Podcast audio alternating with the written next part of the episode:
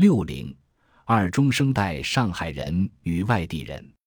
被访者 S 六 XAY 为女儿的理想对象所开列的条件很简单，他不要求户口、房子、学历、车子，只要双方有感情基础。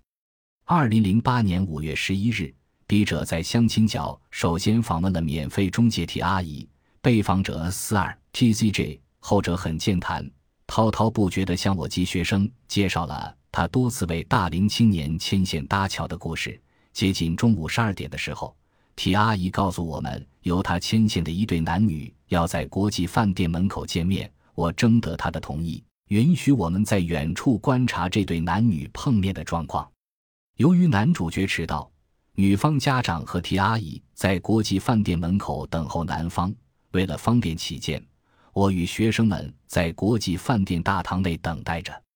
更为凑巧的是，大堂内沙发上。坐在我旁边的漂亮女生，竟然是前来相亲的女主角。我诚恳地向她说明了意图之后，女主角迟疑少许，最后接受了我的访谈。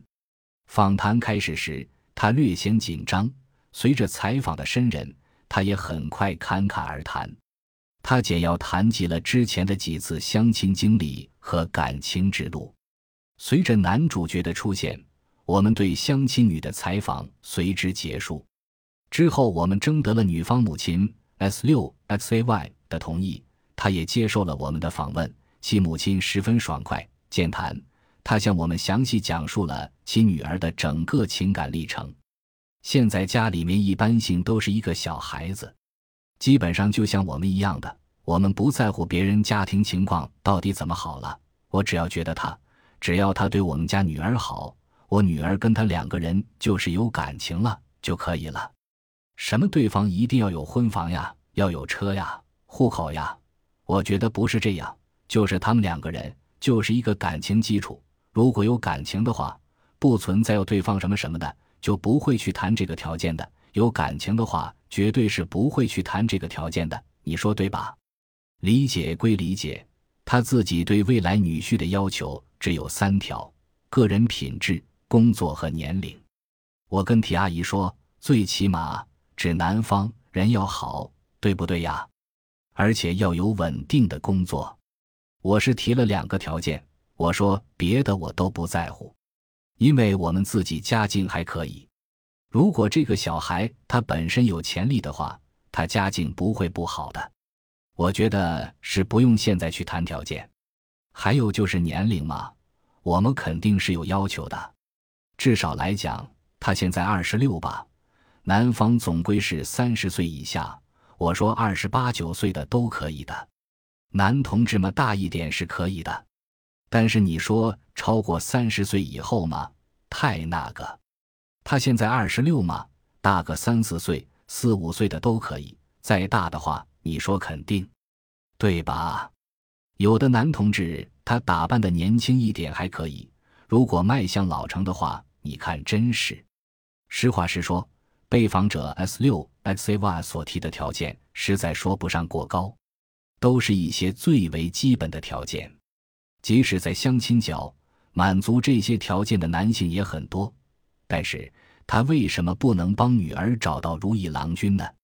我们需要先简要介绍一些他的女儿被访者 YRPHH 比较独特的成长经历，因为遗传的原因。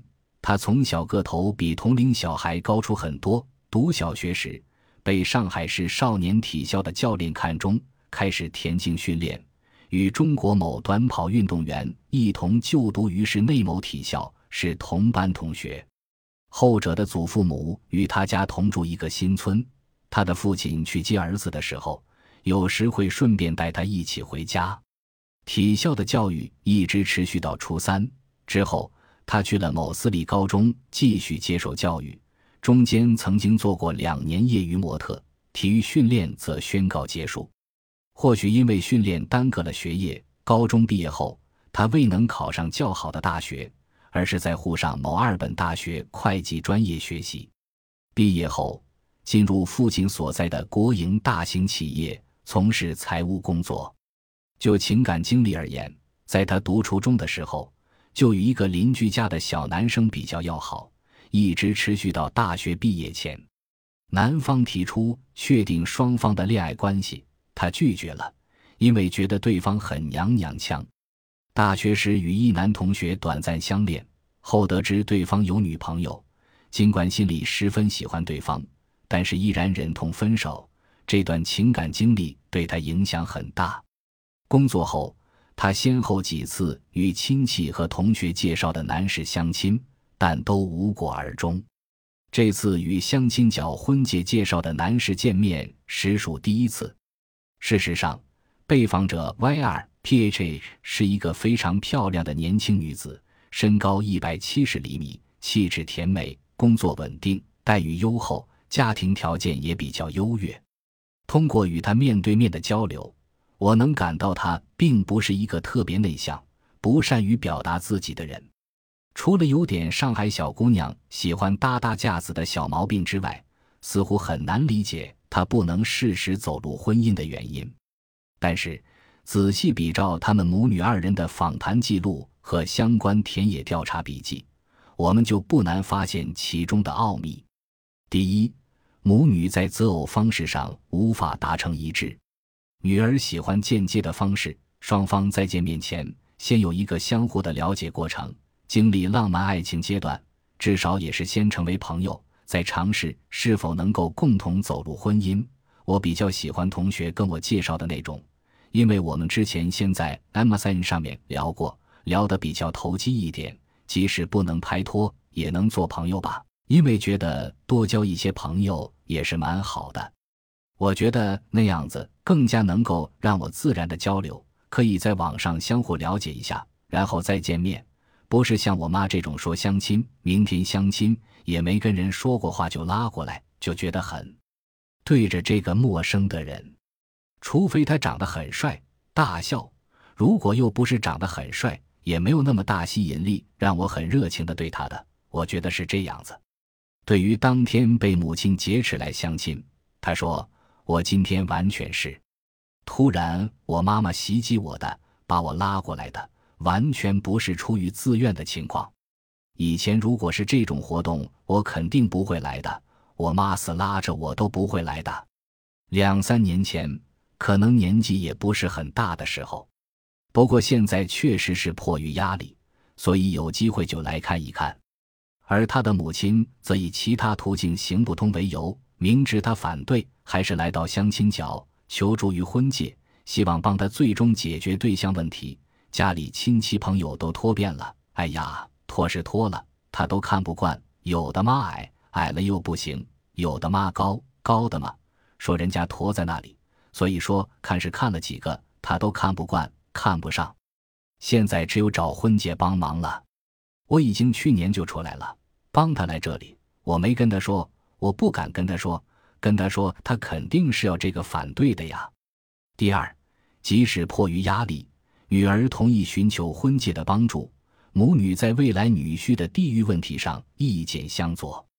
被访者的母亲，这位中生代上海人，更倾向于帮女儿找一个外地郎。我不考虑这个本地外地人的问题。实际上，我觉得现在的外地大学生更加有人生的经历。我是这样跟我女儿灌输这个思想的，因为他们觉得有很多东西都来之不易的。你去看啊，有很多外地大学生、博士生啊什么的，他们在上海买房啊什么的，这个都不是靠父母的，都是靠他们自己贷款什么的呀。然后他有这个毅力的话，他肯定能同你走完人生的。上海小孩靠父母也不行，有的上海的父母对小孩太宠了。你看我的小孩也是，你看我只有一个小孩，什么东西都依他，实际上也不好。我知道，但是没办法，我就一个小孩，女小孩还好一点，像有的男小孩什么都听父母的，什么东西都有一个依赖性，什么都依赖父母。你说外地的学生就不是的，他在上海自己拼，他对外地人的欣赏。一个现实的例子是邻居家小孩的外地女大学生家教的故事，像我们有一个外地女孩子。她马上六月份要到澳大利亚去了，她就是自己一个人拼呀，在我们隔壁帮一个高考的小孩补习功课。哎呀，那个女孩子真行啊，真的很好，她什么都是自己弄。六月份正好高考马上就结束了嘛，她就要走了。我问她怎么现在朋友不找，她说：“哎呀，现在找什么朋友啊？先把天下打拼下来再说。”我说：“你女孩子要打什么天下？”她说：“那不行，现在男女们都一样，现在我们女孩子们也要自己做主。”我觉得他的思路很对的呀，那我的女孩就不及他。再回过来想的话，他各方面能力，我就觉得他各方面能力就不及别人。他有一个依赖性，而他的女儿根本没有把外地人猎人取之范围。当被问到同事中有无合适人选时，他说：“同事多是，因为我是本地的嘛，很多同事都是外地人，就是各个地方的，然后就很难找到了。我工作后有两三个周围同事都有找我，但是我还是比较想找这个本地的。上海男孩还可以找个外地女孩，但是女孩还是不太愿意找外地男孩，因为各方面照顾不到。”想让你嫁到外地去，你肯吗？也不肯的，对吧？再说我们生活习惯什么都不一样，上海人好一点。本集播放完毕，感谢您的收听，喜欢请订阅加关注，主页有更多精彩内容。